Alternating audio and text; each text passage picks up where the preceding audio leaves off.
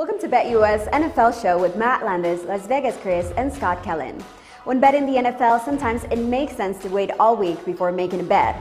Often, though, it's best to act early and act fast to get a number that makes most sense for your side. And that's why we're coming in early every Tuesday to preview the week slate and talk about some of the highlights from the previous week of the regular season. The New York Jets breakout superstar Mike White faces up against the Indianapolis Colts in a Thursday night primetime matchup. And if that wasn't enough, Aaron Rodgers and the Green Bay Packers will face Patrick Mahomes and the Kansas City Chiefs in a crucial non conference matchup on Sunday. We will be treated for a week with only two double digit spreads. But the biggest news right now is the Titans running back Derrick Henry's potential season ending injury. We'll see what our crew has to say, but first remember to subscribe and ring the bell so you never miss out on any show. See you on Friday.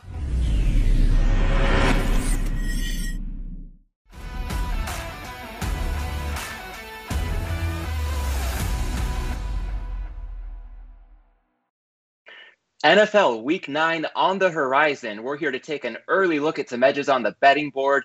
And guys, as we get to it, a couple of burning questions that usually seem more well suited for Week 1. But even though we're hitting the midway point of the season, gotta wonder who's healthy these days and who's any good. Chris, any thoughts? I have no idea. Scott, who's healthy? uh, not a whole lot of people. Every week it's getting worse and worse, right?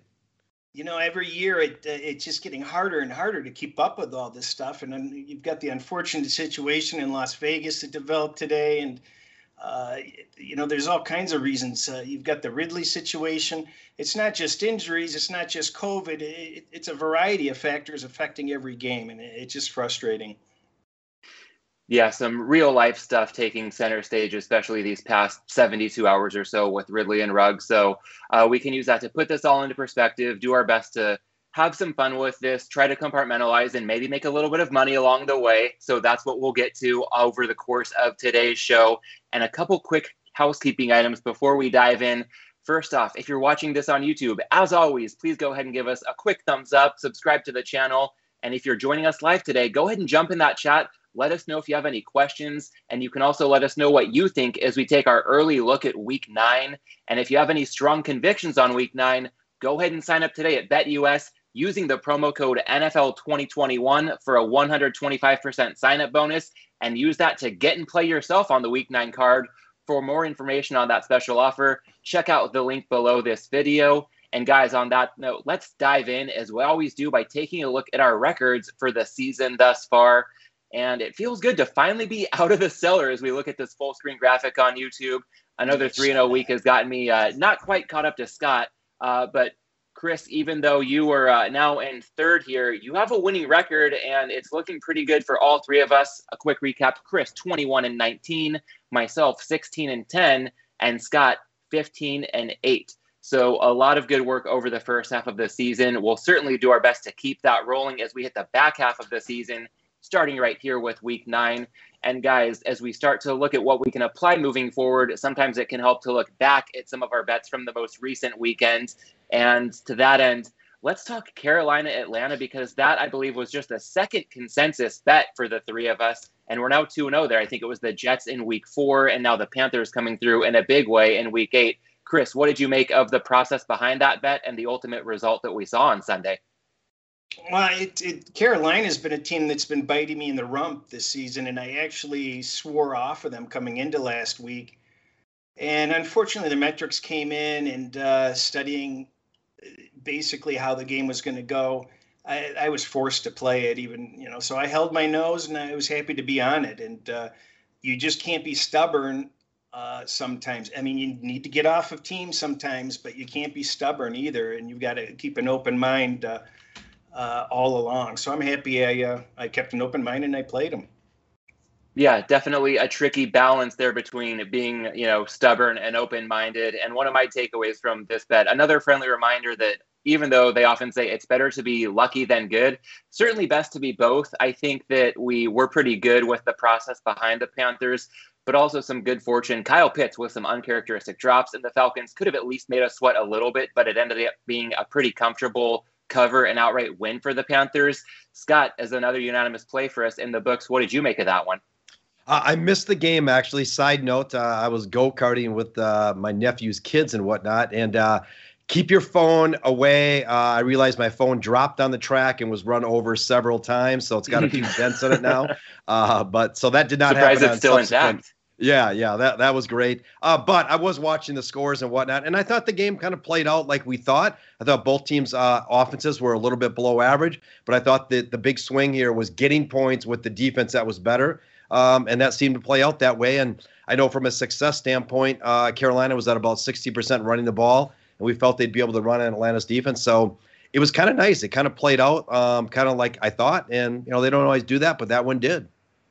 Yeah, well, speaking of getting points with the better defense in the NFC South, the next game we can recap from Week Eight before we turn the page to Week Nine, the Saints hosting the Bucs. Scott, we'll touch on your side in a moment with the Saints coming through. Chris, you played a total in that one, and it seemed like you were a little bit on the fence uh, even before that game kicked off. Well, I was a double loser on that game. I added Tampa Bay minus four uh, uh, close to game day, and uh, or it was game day actually. So uh, I started to feel bad about the total uh, as the week went by. I just kind of realized that actually there was going to be more passing, and disappointed with that pick. And and and the and the side could have gone.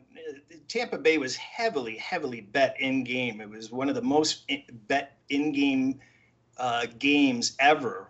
Uh, supposedly, I read someplace everybody was pounding Tampa Bay in game. So it, you know, it looked like they would make that uh, that uh, traditional comeback, and uh, unfortunately, Brady uh, wasn't able to do it. Yeah, I've got to think a lot of that in-game betting came when Jameis Winston went down and Trevor Siemian came in for New Orleans. That could have seemed like a monster mismatch with Brady on the other side. But Scott, that didn't derail your Saints bet. Saints covered and won the game outright. Yeah, I had Saints, uh, but I don't know that they deserved to win it. I mean, Brady, I thought made two bad interceptions obviously impacted them. I'm looking at the success rates here. Tampa was basically 50%. Uh, New Orleans, uh, just doing the math between the rushing and passing, about 36%. I don't have the yards per play and whatnot in front of me, but I know that was heavily skewed towards Tampa Bay as well. So Saints got away. They got the win. A couple costly turnovers from Brady. I did come back and bet a little bit Tampa Bay in game, which I lost. I had a buddy, Chris, who bet under 56 after, you know, there was 14 points scored early uh, and that return uh, at the end of the game uh, sunk his uh, 56 under as well. So uh, you know, always got to be careful with in-game betting. I thought the um, the approaches were right; they just didn't work out. But I feel lucky to have won with New Orleans. I'm not sure that they were the better team in that game, but they took advantage and, and made it happen. You know, they had those pamphlets in the casinos where you know you can call the one eight hundred helplines, and and I think I should be prohibited from uh, offering any more totals in the future. When you, when you call up, do they just say yes, Chris? They they know they know you're calling or what? Please hold, Chris. Yeah. All right. Well, hopefully that won't be necessary as we start to sink our teeth into the week nine card. Uh, moving on, as we've taken away what we can from some of the more consequential week eight results. And speaking of that week nine card, let's pull up a full screen graphic here for the YouTube audience. And Chris, the cornerstone part of these Tuesday shows, tell us how you see these lines developing over the course of the next few days. You know, this week's a little bit more difficult. Uh, I'm seeing at least four games in red, which means they're circled and have problems. And uh, there's two more that aren't in red, and they should be. So uh, I've got uh, Miami. Uh, you know, was seven and a half. It's it, it seems to be on a one-way path. Uh, it, it, might bounce back up to seven, but I, I think it could go down to six, five and a half but seven is certainly going to be the ceiling on that game. Nobody's going to support uh, Miami above that. Uh, Indianapolis, that's a tough one. I, I, I, skipped a game, didn't I? Uh, uh we'll get to it in a bit as well. See, Indianapolis is going to see an 11 tops, I would imagine, uh, and, and probably, you know, slide back down. Uh, Dallas 10 seems to be the ceiling on that one, even though people are worried about the – the spirit in the clubhouse with uh, Miller being t- traded. Uh, uh, Baltimore five and a half seems low to me, and uh, I, I, don't. I think those five and a halfs might disappear and uh, should edge up. Uh, the metrics say New England is short. the eye tests say it's a little much. So four is looking pretty good. I don't see any major move coming from here. Buffalo, I don't think is going to come down at all. There, there's just uh, not anybody that wants to get behind Jacksonville. Uh, I can, I just see uh, it staying where it is or climbing. Cincinnati, the three is certainly the ceiling there, barring any major news. Uh, the Las Vegas game, uh, that's a tough call. We've got the Ruggs situation. Uh, it seems to be teetering two and a half, three. I, I, don't see a major move on that at this point. It probably would have climbed above three. So it, it probably sits where it's going to stay or could drop. Uh, New Orleans on the six, it, it sh- the metrics say it should go higher. The eye tests say how are they going to score. Uh, so Atlanta's getting some support. Uh, so it looks about right. No major move, I don't think. Uh, Chargers are getting amazing uh, disrespect in the market right now because there's a huge group betting Philadelphia every week, and that's driving that line down. How far it drives it, I don't know, but I think Chargers get game day money from the public. Kansas City, uh, Green Bay, uh, your guess is as good as mine. We're not going to see a beeline to three either direction, I don't think. Uh, and we've got the uh, Kyler Murray situation with Arizona that's making that uh, line unpredictable. It looks like it's going to be a repeat of last week's Zach, uh, where they're going to tease us if Murray's going to play. But I don't think he's going to play, and Colt McCoy will probably sub in, uh, making San Francisco the likely favorite. Uh, so be careful on that game. Rams might rise for teaser protection. They'll rise. They'll take games up to nine, nine and a half to because they're going to get buried in Rams teasers. Uh, that's going to be the number one teaser game this week, probably.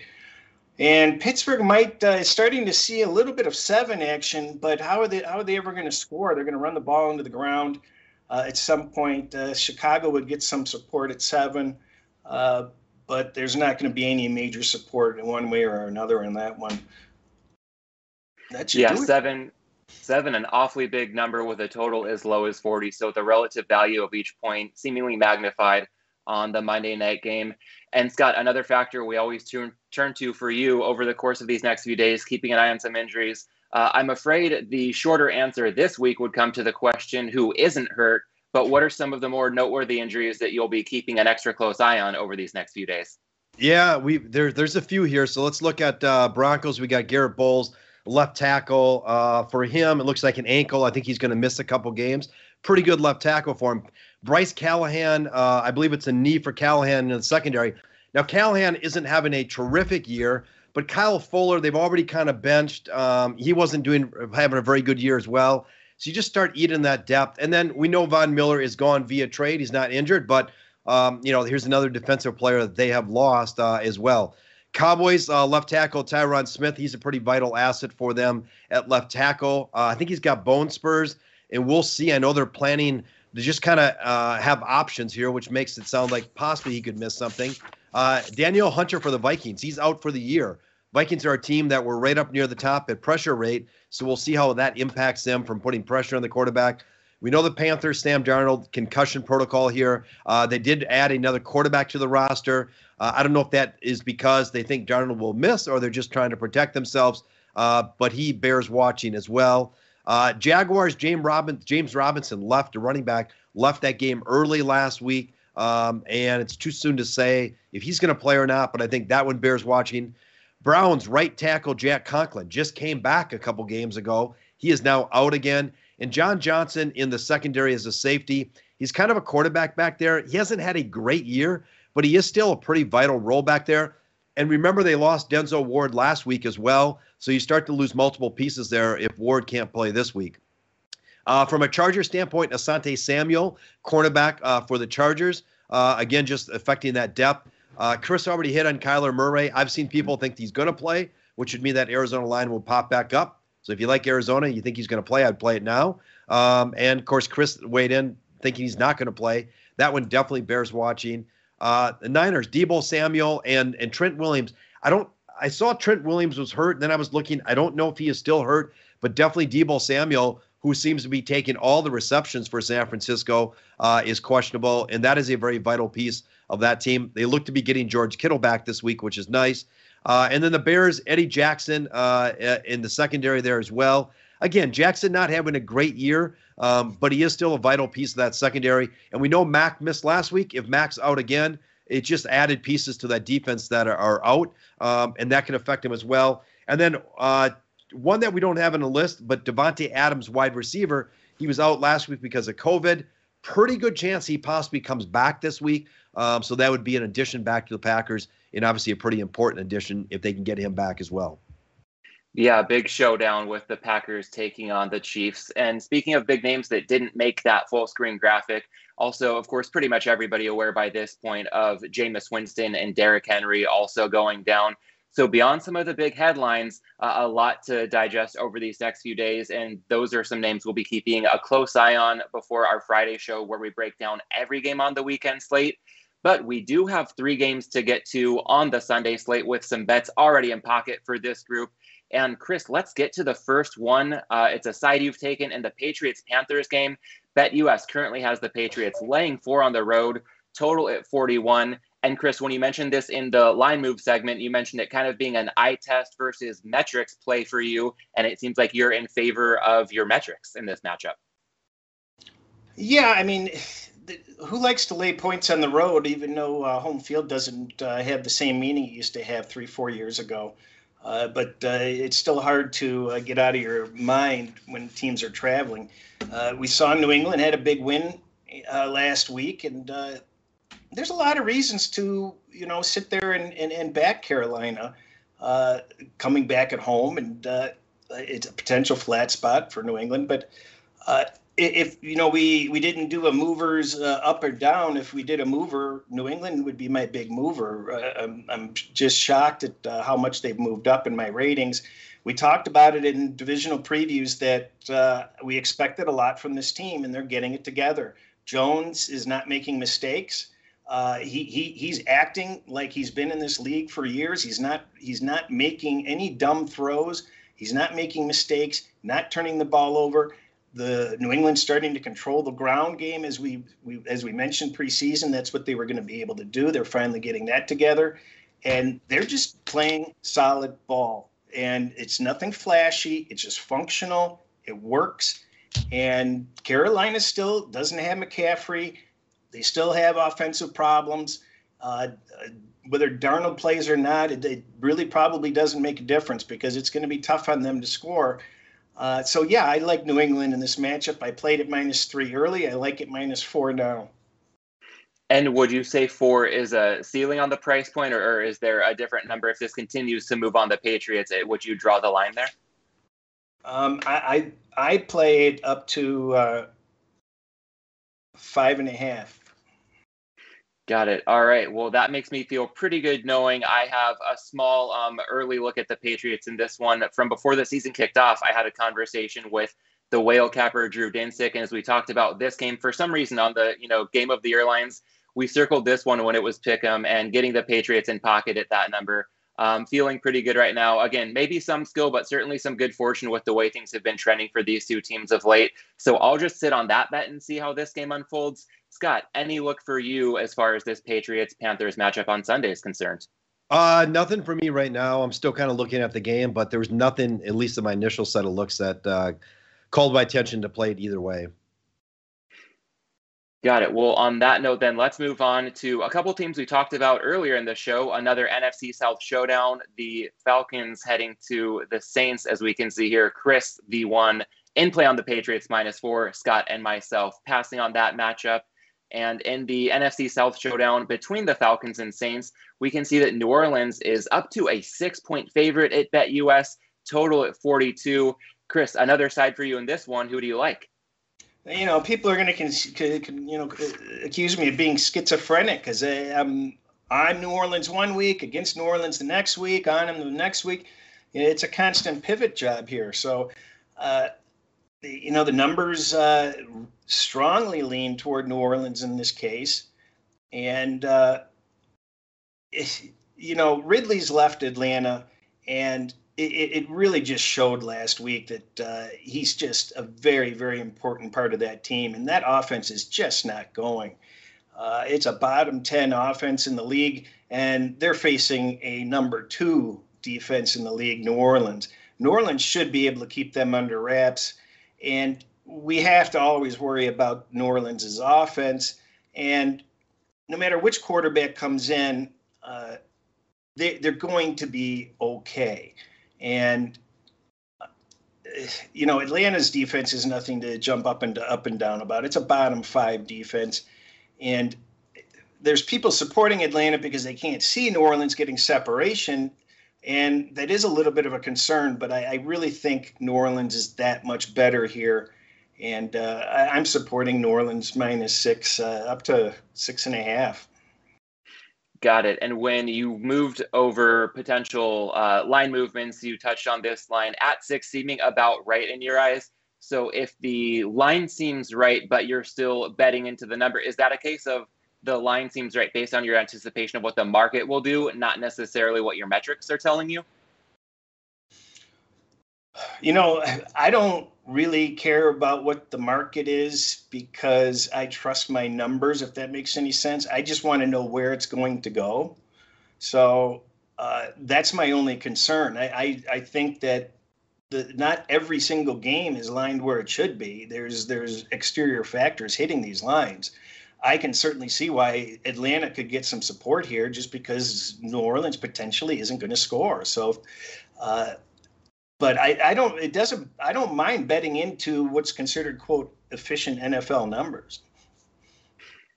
Yeah, in this case, I see a lot of variance uh, as far as that Saints quarterback situation goes. So it's a pass for me, but I hear the strong case you made for the Saints, Chris.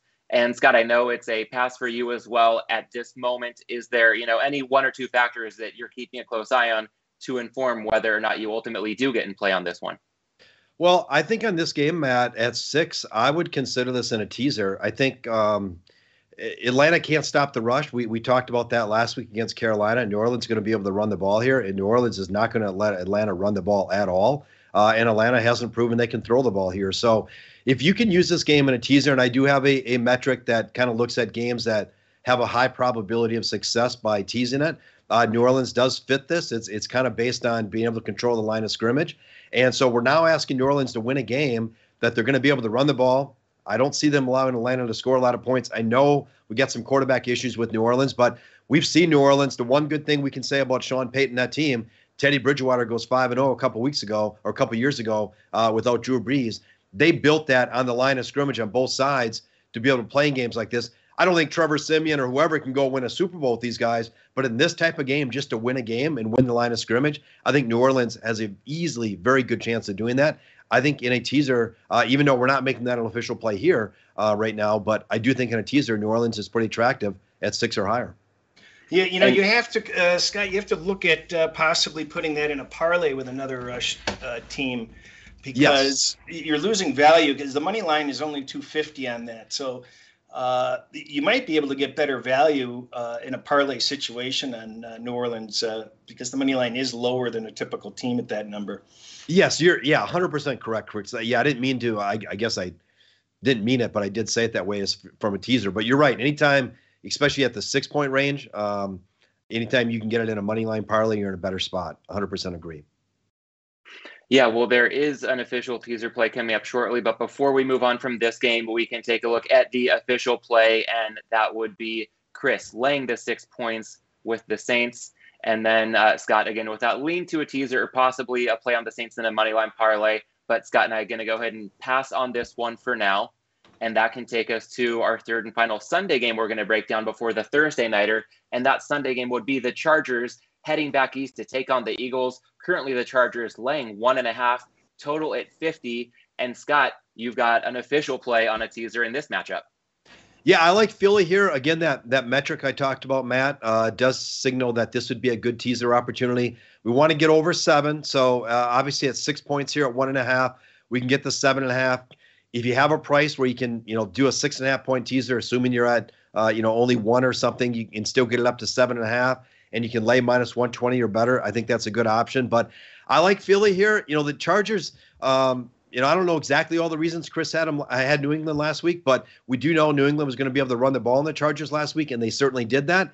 Philly should be able to do that here. Um, and I don't have enough confidence, so to speak, for Philly to be be absolutely confident they're going to win this game because I think the Chargers will be able to throw the ball a little bit here. Um, but I do get it like getting over a touchdown because I think Philly is going to be able to move the ball on the ground against this Charger team, which has been really really bad defending the run this year, and Philly's been very very good uh, running the ball. So. Uh, I like them to be able to keep the game close and getting anything over a touchdown here. Uh, I think gives us some opportunities uh, with Philly. We'll tease them with the Rams, getting that under three. Um, and we'll talk about the Rams game on Friday, obviously. But uh, right now, for uh, official purposes, because this line has moved, uh, let's take Philly in a teaser and get it up over seven. Yeah, and, and, as we speak, uh, the line's moving back up. Uh, I guess the Chargers are getting a little bit of support before uh, I thought they would, but it's it's it's trickling back up a little bit. We're gonna have to see what it goes to.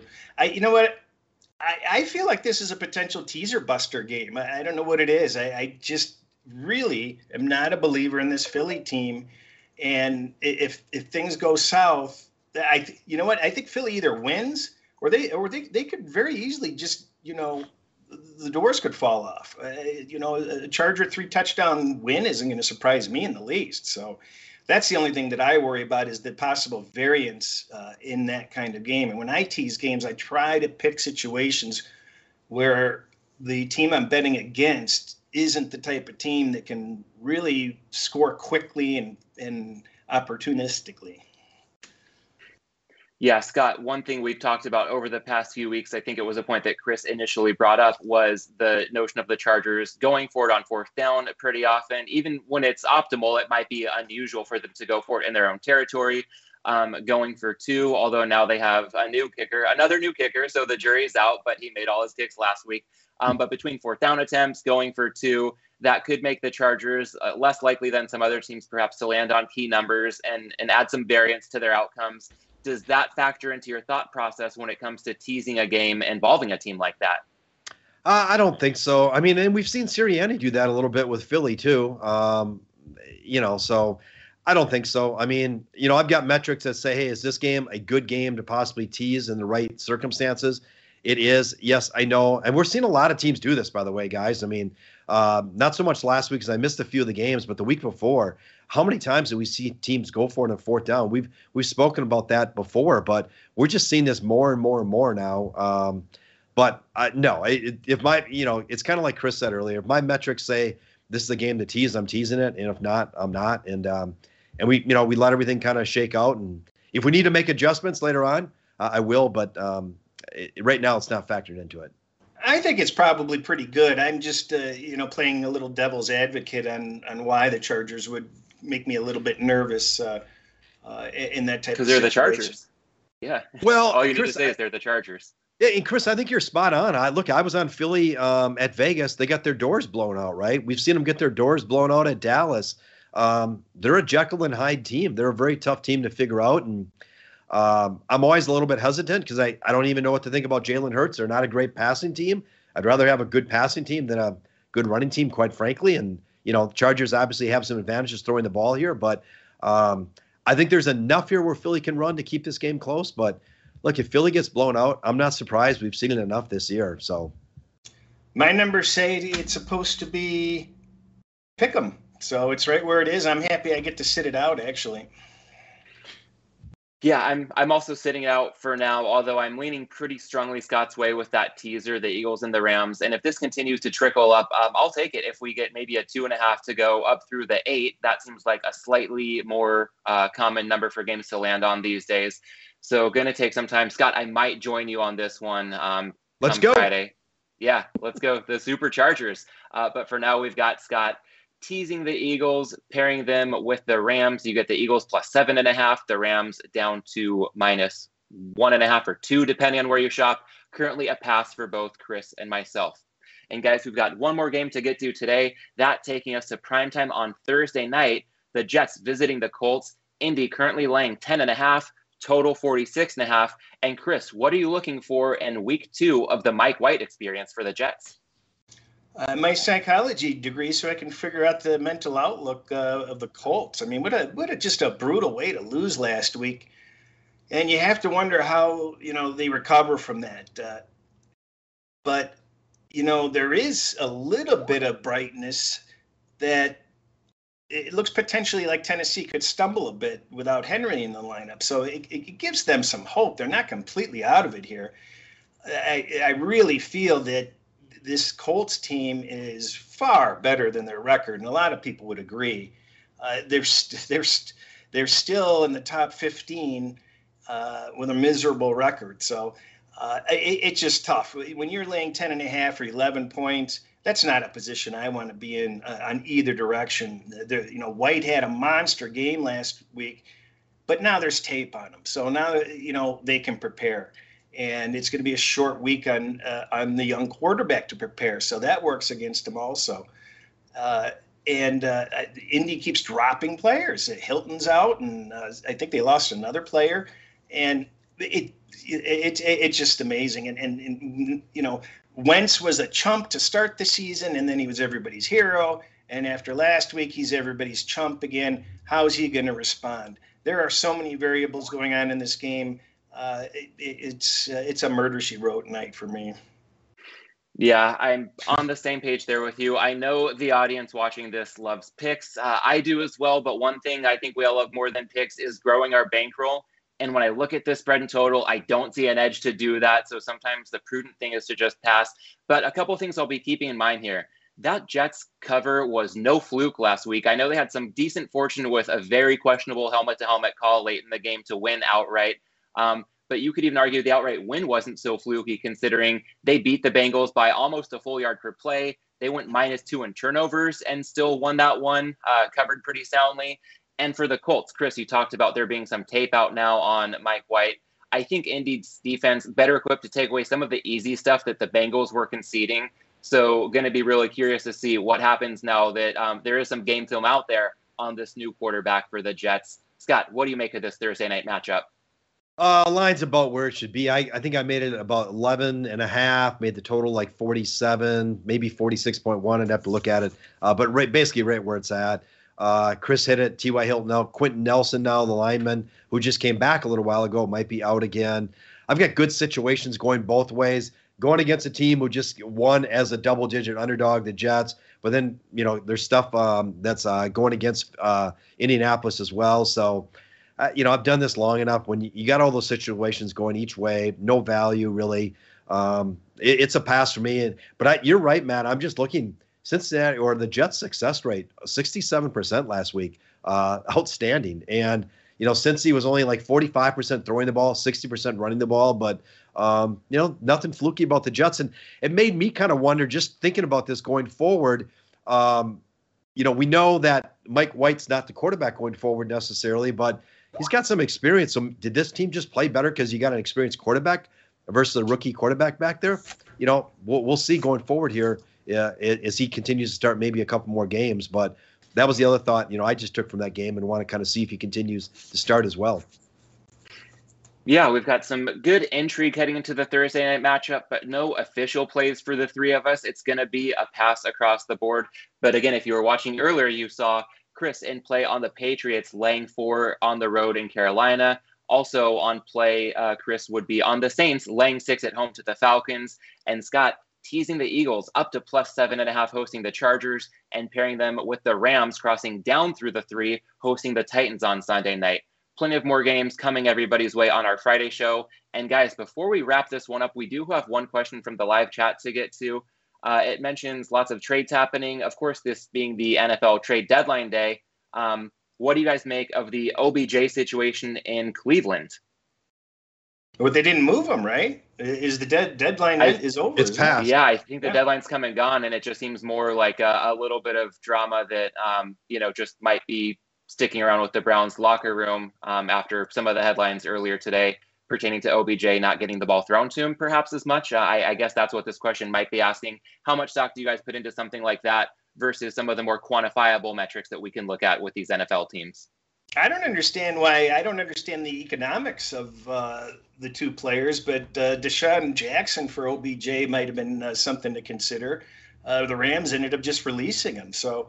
Uh, I don't know why they kept him on the team. It's not that he's done anything bad. He's just not you know, it's not a right fit for him. Uh, you would have thought that they tried to make some sort of attempt and, and just was his value is far lower than anybody realized. Uh, apparently, his dad tried to make an attempt because I think he tweeted out or something, some videos of him not getting the ball or something, right? So, uh, and look, I thought Cleveland improved last year once OBJ got hurt and just kind of took him out of the equation. So, I mean, to me, he's a problem child, and um, um, you know that's a fairly successful team last couple years. And if he's still a problem, uh, it doesn't surprise me that people maybe don't want him. He's a distraction. That's yeah, exactly. Yeah, well, one more question that uh, came in a bit late, kind of piggybacking on that, uh, could pertain to OBJ. I guess there was some rumor of him possibly going to the Saints. Of course, we had all have uh, heard about that if it happened. Um, but along those lines, uh, is Trevor Siemian or Taysom Hill better throwing the ball uh, to a receiver, at least a receiver like Beckham, let's say, than Baker Mayfield would be? Chris, maybe this can tie in with how you look at the Saints this week, knowing that uh, they're definitely not going to have Jameis in there. Well, I think uh, Philip Rivers will be back in two weeks. So uh, he he's made it clear that he's uh, open minded to joining the Saints. Wouldn't that be interesting? But you know what? I, I I, I don't like to BS. I, I don't know. I don't know. It it uh, I don't know. Don't know enough about the the quarterbacks. I know that they're serviceable, and we haven't seen OBG played in, in how long? OBJ. See, I butchered her name again. that wasn't even a name; those were just the initials. I can't even get initials right. Yeah, well, it's all good. I think you did get right the larger point where, uh, again, sometimes the shrewd thing to do is not to force a take right off the bat, but be open minded. And you've also mentioned being quick to pivot. So as we see things on the field that warrant changing our minds, we'll be quick to do so and see where that can help us uncover some edges on the betting board. Hey, on hey, Matt, note, I, Matt, ahead, Matt, I would just say this on that too. I, I think you know, I think this only costs the Saints two or three points by having these other quarterbacks in there. And I think the other thing, and like Chris said, you know, maybe maybe Philip Rivers is back in a few weeks. But right now, here's what we know: New Orleans is playing Atlanta. I don't think it matters at that quarterback. I don't know who New Orleans plays next week. They play a good team. Maybe it matters more but they're not going to need a quarterback that's going to need to throw the ball 45 times this week. Uh, you know, that, again, what I talked about, that line of scrimmage on both offense and defense, it's going to be very serviceable. They'll, they'll be fine. These quarterbacks, I don't think are winning a Super Bowl for him, but so maybe maybe Rivers, you know, comes in and saves the day in that regard. But um, short term, I think they're going to be fine. Yeah, I, I, yeah. I'd love to see Rivers come back. I really would. Uh, uh, people don't realize how well he did at Indianapolis last year, and you know, him not having to go through a whole season, he might be just fine. Uh, mm-hmm. We just don't know. Let's see what the, who the Saints are playing. Oh boy, yeah, they better get somebody in there. They they play Tennessee and uh, away at Philadelphia, Buffalo, Dallas, Tampa Bay. They've got some tough games. Yep. Yeah, well, one of the bigger knocks against Rivers during the tail end of his career was his arm strength. And if there's one NFL coach who has experience maximizing a Hall of Fame caliber quarterback with a declining arm, that would be Sean Payton with the Saints. So that could be a fun pairing to see if Rivers does indeed make it back. I think for now, uh, we can go out on that note with our Tuesday show. We'd like to thank everybody for tuning in. And again, if you're with us on YouTube, go ahead and give us a quick thumbs up, subscribe to the channel. And don't forget, if you want to get an early start on your week nine portfolio, you can do so by signing up today at BetUS using the promo code NFL2021 for a 125% sign up bonus. We'll be back with you, as always, to break down the full weekend board on Friday. And we'll be doing so back at our original time. That's 12 p.m. Eastern, 9 a.m. Pacific. So we'll see you then right back here at BetUS where the game begins.